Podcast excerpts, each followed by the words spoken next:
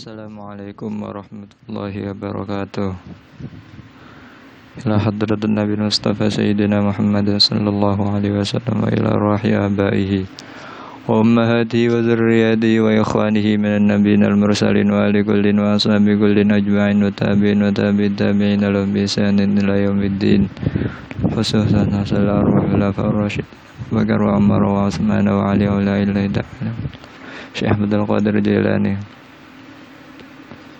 مشايخنا مشايخكم وسل الله بمدن ومدنزمكن وسل الله الرحيم يا حلم من قال وسل فازم أشعاري وأسنه دد العلماء وسل الله الرحيم عبد الكريم مرزوق بمحرز الرحيم أزواج مزرد موسى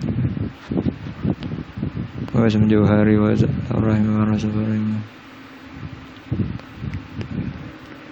يا بيحميك عبد الرحمن خصوصا حسب مؤلف هذا الكتاب الفاتحة أعوذ بالله من الشيطان الرجيم. بسم الله الرحمن الرحيم. الحمد لله رب العالمين. الرحمن الرحيم. مالك يوم الدين. إياك نعبد وإياك نستعين. اهدنا الصراط المستقيم. صراط الذين أنعمت عليهم غير المغضوب عليهم ولا الضالين. آمين. بسم الله الرحمن الرحيم. قال المؤلف رحمه الله تعالى ونفعنا به وبعلومه في الدارين آمين بسم الله الرحمن الرحيم الحديث الرابع مراحل الخلق عن أبي عبد الرحمن ربان عبد الله بن مسعود رضي الله تعالى عنه قال حدثني رتانينا إن كتاب رسول الله كست رسول الله صلى الله عليه وسلم wa huwa utai Rasulullah iku as-sadiqu wong kang bener al-mastuku kang den beneraken. Dawane pripun inna ahadakum temen setuhune salah siji sira kabeh. Iku yujma'u den kumpulaken apa khalquhu kedadiane ahad dikumpulna fi batni ummihi ing dalem wetenge ibune ahad oleh dikumpul mau arba'ina in dalam petang puluh apa ni yauman dinane nutfatan hale rupa mani.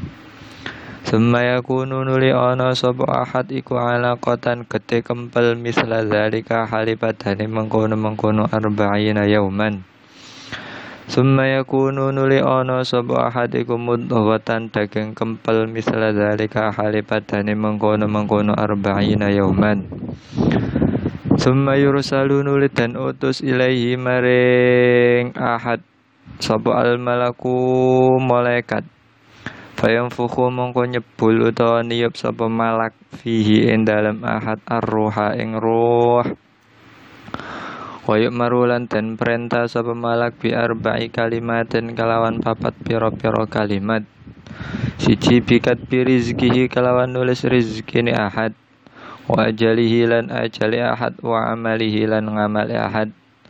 Wa syaqiyyin lan apa to iku wong cilaka am sa'idin utawa wong kang bejo.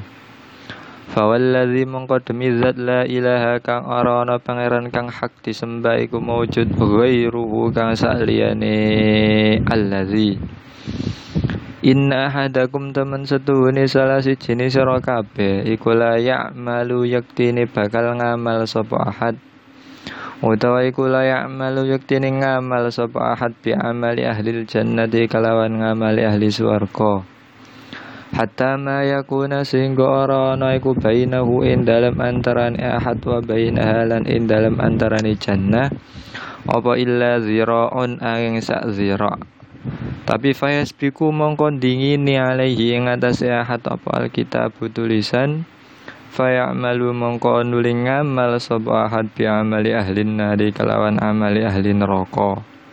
Akhiri fayadkhulu mongko melbu sapa ahad ha ing nar nauzubillahi min zalik wa inna hadakum lan temen setuhune salah siji sira kabeh iku la ya'malu yektene ngamal sapa ahad bi amali ahli nari kelawan amali ahli neraka hatta ma yakuna sehingga ora ana iku bainahu ing dalam antarane ahad wa bainaha lan ing dalam antarane nar apa illa zira'un angin sak zira' Fayasbiku mongkon dingini alaihi ing atas ahad apa alkitab tulisan. Fayamalu mongko nuli ngamal sapa ahad bi amali ahli jannati kalawan amali ahli swarga. Fayadkhulu mongko melbu sapa ahad ha ing jannah. Rawahu ing hadis sapa al bukhari wa muslimun lan imam muslim Bismillahirrahmanirrahim. Hadis yang keempat menjelaskan tentang proses penciptaan manusia.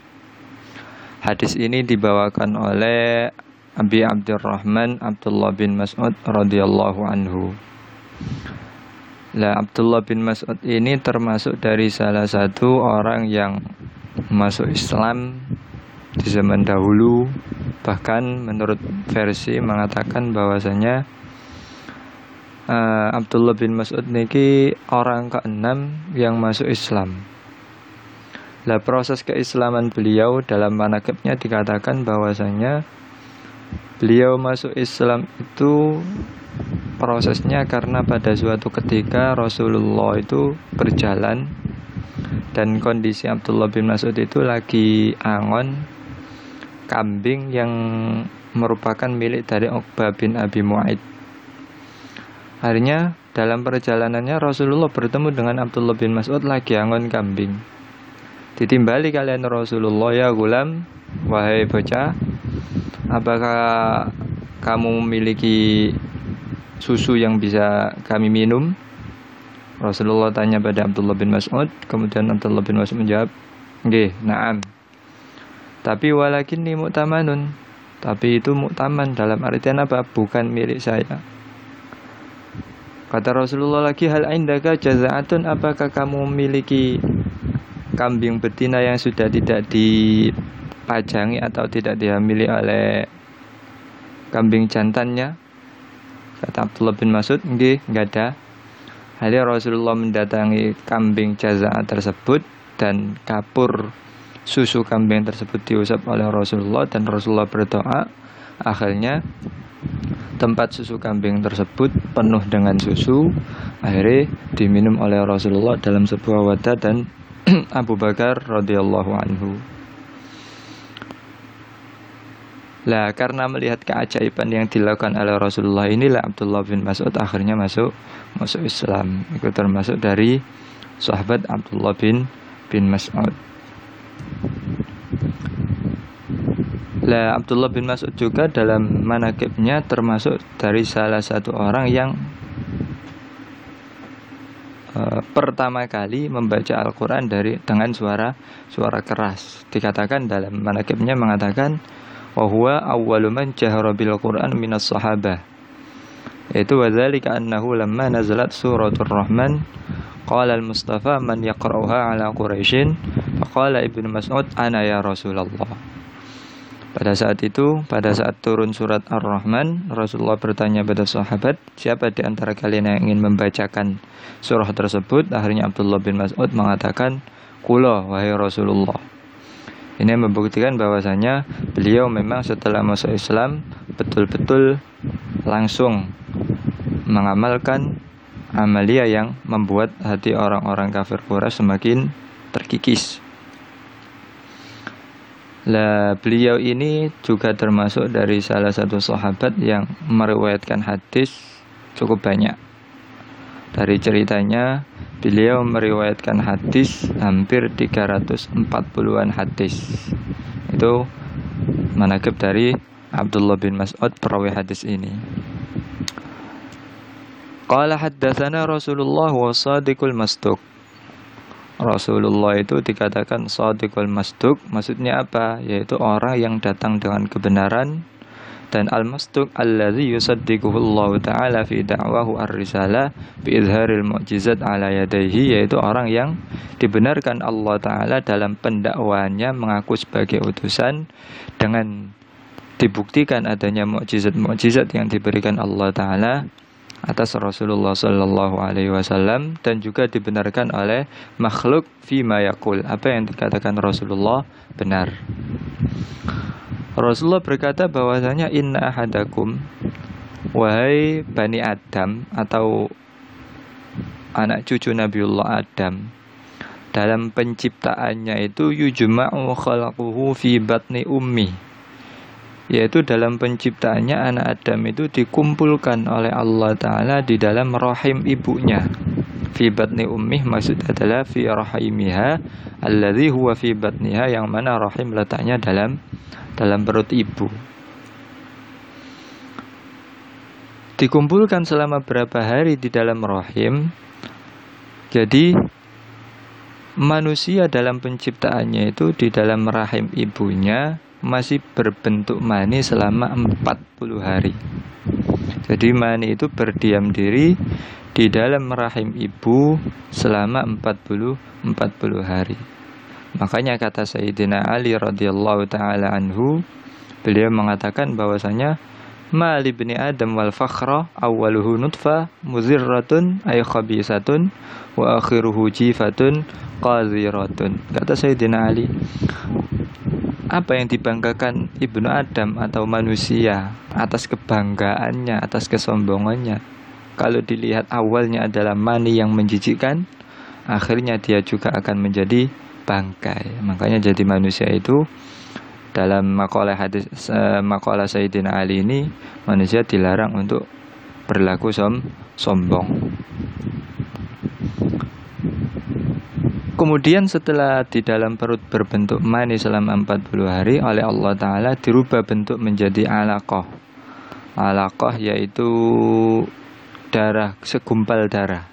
Summa yakunu alaqatan menjadi segumpal darah juga sebanyak 4 atau selama 40 hari itu menjadi segumpal segumpal darah.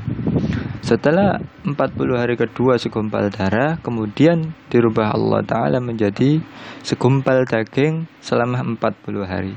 Berarti dari mulai proses menjadi mani, kemudian menjadi segumpal darah, dan menjadi segumpal daging adalah 120 hari atau 4 bulan. Nah setelah 4 bulan ini tubuh manusia di dalam perut atau janin dalam perut sudah mulai sempurna. Summa idza tammat taswir wa kamulat al ajza wa sara ibnu arba'ata ashhur Kemudian setelah pembentukan dalam tubuh e, pembentukan tubuh janin tersebut Allah taala mengutus atau diutuslah malaikat. Dan malaikat di sana bertugas untuk memasukkan nyawa. Yang mana nyawa ini bisa menyebabkan manusia bisa menjadi hidup. Nah, makanya dalam fikih dikatakan bahwasanya uh, rahim itu hukumnya tidak diperbolehkan kalau memang tidak ada sebab sama sekali untuk dihilangkan jadi hukum dalam fikih mengatakan kalau memang tidak ada tujuan yang legal menurut syariat untuk menghilangkan rahim, maka haram kita untuk menghilangkan rahim. Karena apa? Diceritakan bahwasanya bayi itu besok di hari kiamat akan dikasih Allah taala apa cambuk. Yang mana cambuk ini diumpamakan seperti radu atau beldek dan bayi tersebut memanggil-manggil aku orang yang dizalimi anal mazlum. Dia bergantungan dengan ibunya dan berkata kepada Allah Ta'ala Wahai Tuhanku Tanya pada ibu ini Kenapa dia membunuhku?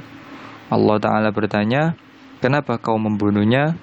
Waqad haram tu sedangkan aku sudah mengharamkan untuk membunuh manusia kecuali dengan jalan yang dibenarkan oleh syariat Makanya tidak diperbolehkan untuk sebangsa aborsi dan lain sebagainya itu tidak diper, diperbolehkan. Dan juga menurut sebagian ulama mengatakan annahu la yahillu lil mar'a an tastamila dawaan yamna'ul habla. Perempuan itu tidak diperbolehkan untuk mengkonsumsi obat-obatan yang bisa menghilangkan kandungan atau uh, menghilangkan perempuan untuk hak bisa mengandung.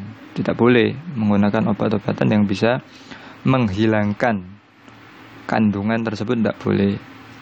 Watafakal ulama, ulama juga sepakat bahwasanya nyawa yang ditiupkan oleh malaikat itu tidak akan ditiup kecuali setelah empat bulan. Jadi makanya ulama juga sepakat mengatakan bahwasanya aborsi setelah empat bulan itu hukumnya ha, haram. Karena memang di sana sudah ada pembunuhan terhadap makhluk makhluk hidup. Lah dalam kisah janin yang ada dalam perut itu ada cerita menarik menurut ahli bedah itu dikatakan bahwasanya uh, sebagian dokter wakola ba'dul atibak bahwasanya anak itu ketika sudah usia tujuh bulan dia sudah mulai proses pergerakan untuk keluar makanya umumnya anak dalam kandungan ketika sudah usia tujuh bulan itu pergerakannya luar biasa keras daripada pergerakan di bulan yang keenam maka dari itu faida tahayya lahu al khuruja kharaja wa asya. Kalau memang dia sudah siap keluar di bulan ketujuh, insya Allah keluar hidup. Tapi kalau dia belum siap keluar, dalam artian apa? Belum siap untuk mengeluarkan dirinya dari dalam perut kok keluar, itu biasanya uh, persentase kehidupannya tidak banyak. Makanya setelah tujuh bulan dia bergerak dengan keras, delapan bulan dia istirahat untuk persiapan pergerakan di bulan yang kesembilan. Makanya ketika fa ini tafako taharro taharrukuhu kalau ketepatan pergerakannya ternyata di bulan ke-8 biasanya rata-rata bayi itu tidak hidup tapi biasanya bukan kepastian tapi kalau pergerakannya itu di bulan ke-9 itu harokahnya sangat anifah sekali, sangat keras sekali. Rata-rata dia hidup. Makanya di sini dikatakan walau furidu annahu ya'ishu yakunu ma'lulan bahwasanya ketika anak itu lahir di bulan ke-8 yang semestinya itu adalah waktu dia istirahat, seandainya kok hidup pasti kurang kurang sempurna. Ini dalam cerita penelitian sebagian dokter. Nah setelah ditiup malaikat nyawa di dalam perutnya Allah Ta'ala memerintahkan malaikat untuk menulis beberapa hal. Yang pertama ditulis rezekinya seberapa Ajalnya itu panjang atau pendek Amalnya dijelaskan amalnya nanti itu amal yang baik atau amal yang fasid Atau amal yang tidak baik. Kemudian apakah dia ini tergolong orang yang beruntung ataukah orang yang nanti akan berbuat tidak baik, orang yang ciloko, nauzubillah Itu sudah ada kodok kodarnya semuanya ditulis Allah Ta'ala pada saat mau keluar dari dari dalam perut. Makanya kalau kita sebagai umat Islam al-ahli sunnah wal jamaah dalam nisfu Sya'ban biasanya kita dianjurkan untuk berdoa Allahumma in kunta katabta ismi fi diwanil ashqiya ya famhu kalau memang panjenengan menulis namaku dari golongan-golongan orang yang tidak baik, maka hapuslah dan jadikanlah kami sebagai orang-orang yang berun beruntung. Bagus sekali doa itu dibaca di waktu-waktu yang sangat mus mustajabah karena untuk menyelamatkan kehidupan kita di dunia dan di akhirat. Selanjutnya inna hadakum la ya'malu bi amali ahli jannah. Sesungguhnya kalian semua itu nanti seandainya beramal atau melakukan sesuatu dengan amal yang termasuk amal ahli jannah sehingga hampir saja masuk surga atau sehingga mati kemudian ternyata kodok kodarnya membalikkan itu semuanya atau tulisan di dalam Lauhul Mahfud sudah mengatakan bahwasanya kalian tidak termasuk ahli jannah, maka kalian pasti akan melakukan amal ahli nar sehingga kalian juga akan masuk masuk neraka. Jadi maksudnya amal manusia di dunia itu tidak bisa mengantarkan manusia masuk masuk surga. Yang bisa mengantarkan manusia masuk surga adalah fadl minal minallahi taala. Jadi segala sesuatu itu kita tidak bisa mengandalkan amal kita karena amal kita belum tentu bisa mengantarkan kita kepada surga. Yang bisa mengantarkan ke surga adalah ridho Allah Ta'ala dan juga fadli Allah Allah Ta'ala. Makanya kita dilarang untuk sombong dan lain sebagainya atas amal yang kita kita lakukan. Karena apa? karena memang sebuah amalia hanya sekedar imtisalul awamir perintah kita atas apa yang uh, amalia kita atas yang diperintahkan Allah Allah taala agar kita tidak tidak sombong dengan amal perbuatan kita. Kemudian wa inna ahadakum la ya'malu bi amali ahlin nar bi amali ahlin nar. Begitu juga orang yang kelihatannya suka melakukan amal-amal yang tidak baik seakan-akan dia masuk neraka sehingga suatu ketika hampir-hampir saja dia masuk neraka tapi ternyata tulisan dalam lawaful mahfud mengatakan orang itu masuk surga pasti dia akan dibalik Allah Ta'ala menjadi orang yang baik. Seperti apa? Bi yatuba min zambihi imma bil islam in kana kafiron wa imma bil ikla wa nadama waradil mazalim in kana musliman asiyan. Kalau orang itu memang tidak orang itu tidak Islam atau kafir oleh Allah Ta'ala akan dirubah dikasih Allah Ta'ala hidayah masuk is Islam. Kalau orang itu kok ahli maksiat orang yang sudah Islam tapi ahli maksiat pasti akan dikasih pertaubatan oleh Allah Ta'ala. Susah, sedih, faradul mazalim mengembalikan apa yang dia lakukan dan lain lain sebagainya. Ini membuktikan bahwasanya uh, segala sesuatu itu semuanya dikembalikan kepada kodok dari Allah Ta'ala kita tidak boleh melihat orang yang amalnya tidak baik, akhirnya kita vonis tidak baik. Kita melihat orang tidak Islam, kita merasa jijik kepada dia, tidak boleh. Karena apa? Semuanya itu melalui hidayah dari Allah, Allah Ta'ala. Dari sini ada cerita yang sangat menarik bahwasanya ada seorang laki-laki muslim kemudian suatu ketika dia Yahwa imro'atan Nasraniyan dia menyukai perempuan tapi Nasrani. Dalam suatu ketika laki-laki ini sakit, sakit yang mengantarkan dia dalam kematian. Dalam hatinya dia mengatakan bahwasanya ana asyiqu. Aku sangat mencintai perempuan itu atau perempuan ini. Tapi di dunia aku tidak bisa berkumpul dengan dia. Dan seandainya aku mati Islam, aku mati dalam kondisi ajaran Islam, aku juga tidak akan berkumpul dengan dia di akhirat. Akhirnya di hatinya dia fatanassara wa mata. Dia masuk agama Nasrani dan mati nauzubillah min zalik. Semoga kita terselamatkan dari hal-hal demikian. Ini seperti yang awal tadi. Inna hadakum la ya'malu amali ahli jannah laki-laki ini sebenarnya adalah orang yang ahli surga karena dia Islam. Kemudian suatu akhir hayatnya dia sakit, punya terbesit dalam hatinya yang tidak benar, akhirnya dia mati dalam kondisi suul suul khatimah. Sebaliknya perempuannya juga sakit yang mengantarkan dia dalam kematian. Dalam hatinya dia terbesit laki-laki Islam itu menyukaiku dan aku di dunia tidak bisa berkumpul. Kalau aku mati dalam kondisi Nasrani juga aku tidak akan bisa berkumpul. Akhirnya dalam hatinya dia masuk Islam, fa aslamat wa matat alal Islam.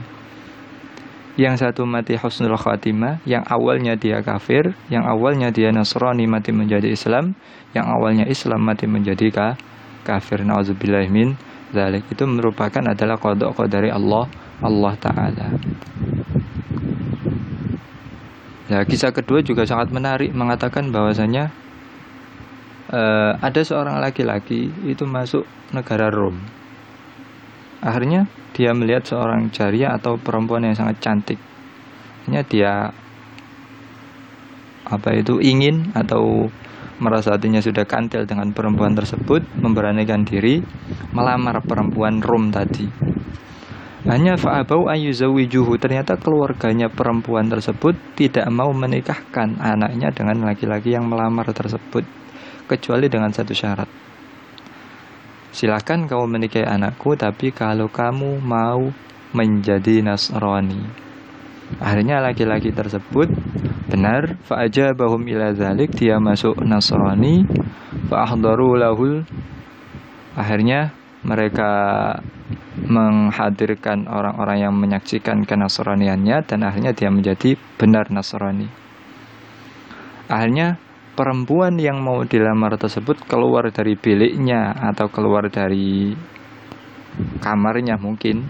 Dia keluar dari sana dan meludahi muka laki-laki tersebut dan perempuan tersebut dengan lantang mengatakan sangat tidak benar sangat rusak apa yang kamu lakukan kamu meninggalkan agamamu hanya karena syahwat bagaimana aku tidak meninggalkan engkau. Fakaifa ala atruku ana dinal batil linaimil abad. Maka aku akan meninggalkan agamaku untuk menuju kenikmatan abadi. Sekarang asyhadu an la ilaha illallah wa asyhadu anna muhammadar rasul rasulullah. Perempuan tersebut masuk Islam, laki-lakinya menjadi nas Nasrani. Ini membuktikan bahwasanya kita sebagai manusia yang menyelamatkan adalah kembali lagi Allah Ta'ala Allah Ta'ala. Kita tidak boleh untuk sombong atas amal perbuatan kita. Meskipun kita wajib untuk menjalankan amal ibadah Sesuai dengan perintah Allah Allah Ta'ala. Nah dari beberapa kisah ini bisa kita simpulkan bahwasanya Welas asih Allah Ta'ala itu sangat luar biasa luasnya. Karena apa? Perpindahan manusia dari kejelekan menjadi baik itu sangat banyak sekali. Tapi kalau perpindahan dari baik menjadi buruk itu sangat sangat jarang. Itu merupakan wus'atu rahmati termasuk dari jembari rahmati Allah Allah taala.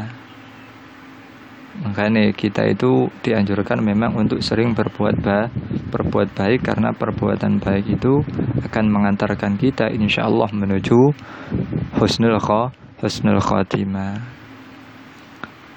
Nah, dari sini bisa kita ambil pelajaran bahwasanya termasuk dari uh, alamatus sa'adah itu apa? Yaitu antuti Allah taala kita taat ngebukti nawane Allah taala. Wa takhafu an mardudan selalu punya uh, ketakutan akan ditakut amalia. Itu cara kita untuk agar menjadi orang yang beruntung. Jadi antuti Allah wa takhafu an takuna mardudan. Itu alamat sa'adah adalah taat ngebukti nawani Allah Ta'ala khawatir untuk ditolak Allah Ta'ala. Kalau alamat syakawa itu adalah orang yang sering melakukan maksiat tapi punya harapan diterima Allah Ta'ala.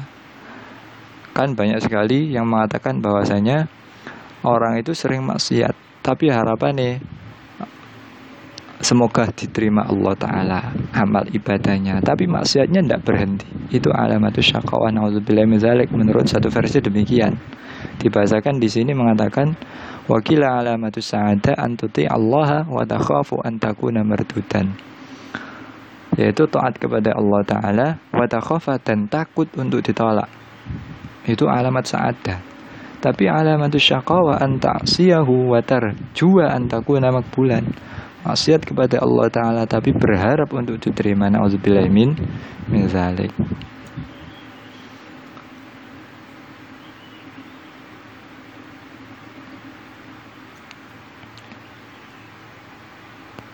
Kemudian juga dikatakan eh, dalam kitab Hayatul Hayawan ada yang menarik yang bisa kita amalkan uh, untuk kita husnul khatimah anna man shalla ba'da sunnatil maghrib rak'ataini kulla lailatin yaqra'u fi kulli rak'atin fatihatal kitab wa ayatal kursi wa qul huwallahu ahad wal mu'awwidhatain fa idza sallama minhuma shalla 'alan nabi ashran wa qala salasan allahumma inni astaudi'uka dini fahfazhu alaiya fi hayati wa inda mamati wa inda wafati. Amin amin su'il khadimah. Jadi kalau memang kita amalia untuk husnul khadimah adalah setelah sholat maghrib dianjurkan untuk sholat terkaat membaca fatihah ayat kursi al-ikhlas kemudian setelah salam baca salawat 10 kali. Setelah itu membaca doa Allahumma inni astaudi'uka dini fahfazhu alayya fi hayati wa inda mamati wa ba'da wafati. Sebanyak tiga kali insyaallah aman dari su'ul su'ul khatimah. Yang bisa kita ambil dari hadis ini pelajarannya itu bahwasanya Allah Ta'ala itu yang mengatur segala alam semesta dan yang memunculkan kehidupan di alam rahim. Kemudian uh, mengetahui tingkatan kehidupan janin yang pertama kali harus kita ajarkan adalah ajaran Islam yaitu ad-dinul Islam. Kemudian yang menjadi penentu amal kita adalah amal bil khawatim yaitu husnul khotimah atau su'ul khotimahnya. Kemudian ajal rezeki sudah putusan Allah Ta'ala dan lain sebagainya. Dan yang kelima yang bisa kita ambil kesimpulan adalah al-insanu muyassarun lima khuliqala walakin alaihi al-amal liqaulihi i'malu fakullun muyassarun lima khuliqala. Manusia itu memang oleh Allah Ta'ala dimudahkan untuk melakukan sesuatu yang sesuai dengan dirinya. Tapi kita wajib melakukan amalia seperti hadis Rasulullah ya amalu fakullun muyassarun lima khuliqala. Bisa kita lihat manusia itu insya Allah kalau amalia baik dia juga akan husnul khatimah. Kalau amalianya tidak baik juga pastinya atau insya Allah juga akan menjadi orang yang tidak tidak baik. Makanya jangan sampai meremehkan amal baik sedikit pun jangan sampai meremehkan amal jelek sedikit sedikit pun Alhamdulillah pertemuan kali ini akhirul kalam ihdinas siratal mustaqim. Allahul muwaffiq ila aqwamit thoriq Assalamualaikum warahmatullahi taala wabarakatuh